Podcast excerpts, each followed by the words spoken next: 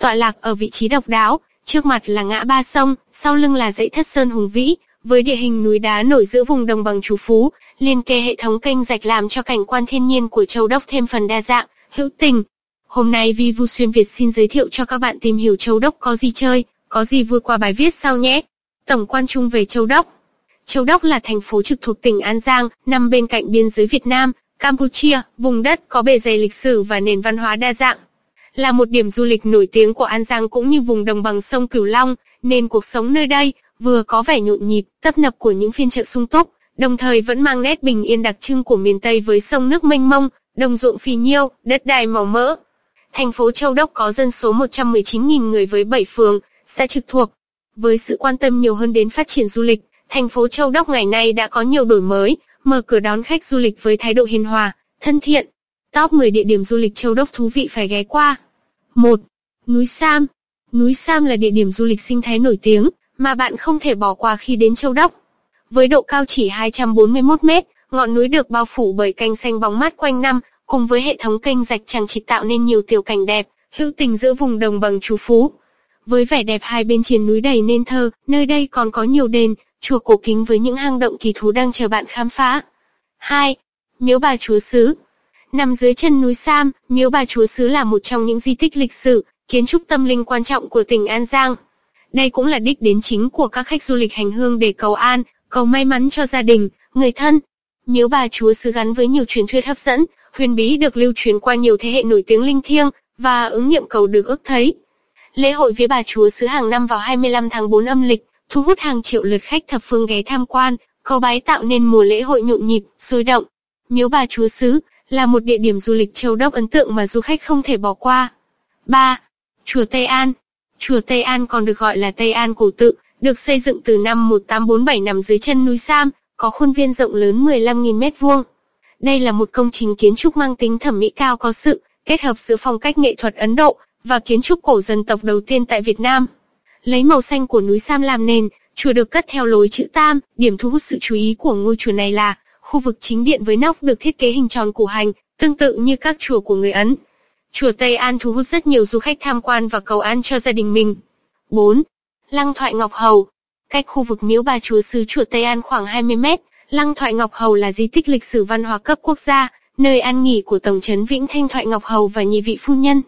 Lăng Thoại Ngọc Hầu là công trình kiến trúc đặc sắc mang phong cách lăng tẩm triều Nguyễn, mang trong mình vẻ trang nghiêm, thanh kính để ghi nhớ công ơn của Nguyễn Văn Thoại, một vị quan triều Nguyễn được triều đình cử vào khai phá và chấn giữ sự An Giang. 5. Chùa Hang Chùa Hang hay còn được gọi là Phước Điền Tự là ngôi chùa nổi tiếng của tỉnh An Giang, vừa là danh lam thắng cảnh và di tích lịch sử cấp quốc gia. Chùa Hang nằm trên triền núi Sam cách chùa Tây An, miểu bà chùa xứ khoảng 1 km. Chùa Hang gắn liền với sự tích thuần phục rắn của bà thợ, vì muốn từ bỏ cuộc sống phàm trần có nhiều trái ngang, nên đã lập am tu hành tại một hang sâu ở khu vực núi Sam. Nhờ vào công đức tu hành của mình, mà bà đã thuần phục được cặp rắn lớn trong hang sâu đó. Mến mộ công đức của bà, người dân nơi đây đã quyên góp xây dựng và mở rộng ngôi chùa lớn hơn, từ đó đặt tên là chùa Phước Điền. Với lối kiến trúc đặc biệt và màu nâu đỏ làm chủ đạo, những mái ngói của ngôi chùa được xây dựng theo hình mũi thuyền cong vút càng tôn thèm vẻ trang nghiêm, cổ kính của nơi đây. Ghé thăm chùa hàng du khách như được chút bỏ mọi vương vấn bụi trần, hòa mình vào không gian thanh tịnh, yên tĩnh của cõi Phật Pháp, tu hành. 6. Pháo đài núi Sam Năm 1896 chủ tỉnh Châu Đốc, do kèo yêu đã cho xây dựng một ngôi nhà nghỉ mát trên đỉnh núi, tầng trên cùng có hình trôn ốc nên người dân gọi là pháo đài. Pháo đài này cũng là căn cứ quân sự chiến lược trong thời kỳ chiến tranh của ta. Lên đến đỉnh núi, du khách sẽ thấy một bệ đá trầm tích màu xanh đen, hình vuông, được người dân nơi đây tương truyền là nơi đặt tượng bà chúa xứ, trước khi được đem về miếu. Trên đường lên núi có nhiều cảnh đẹp, và nhiều danh lam thắng cảnh nổi tiếng như vườn tao ngộ, chùa Long Sơn, biệt thự của bác sĩ Nu, tha hồ cho các bạn tham quan, thưởng ngoạn. 7.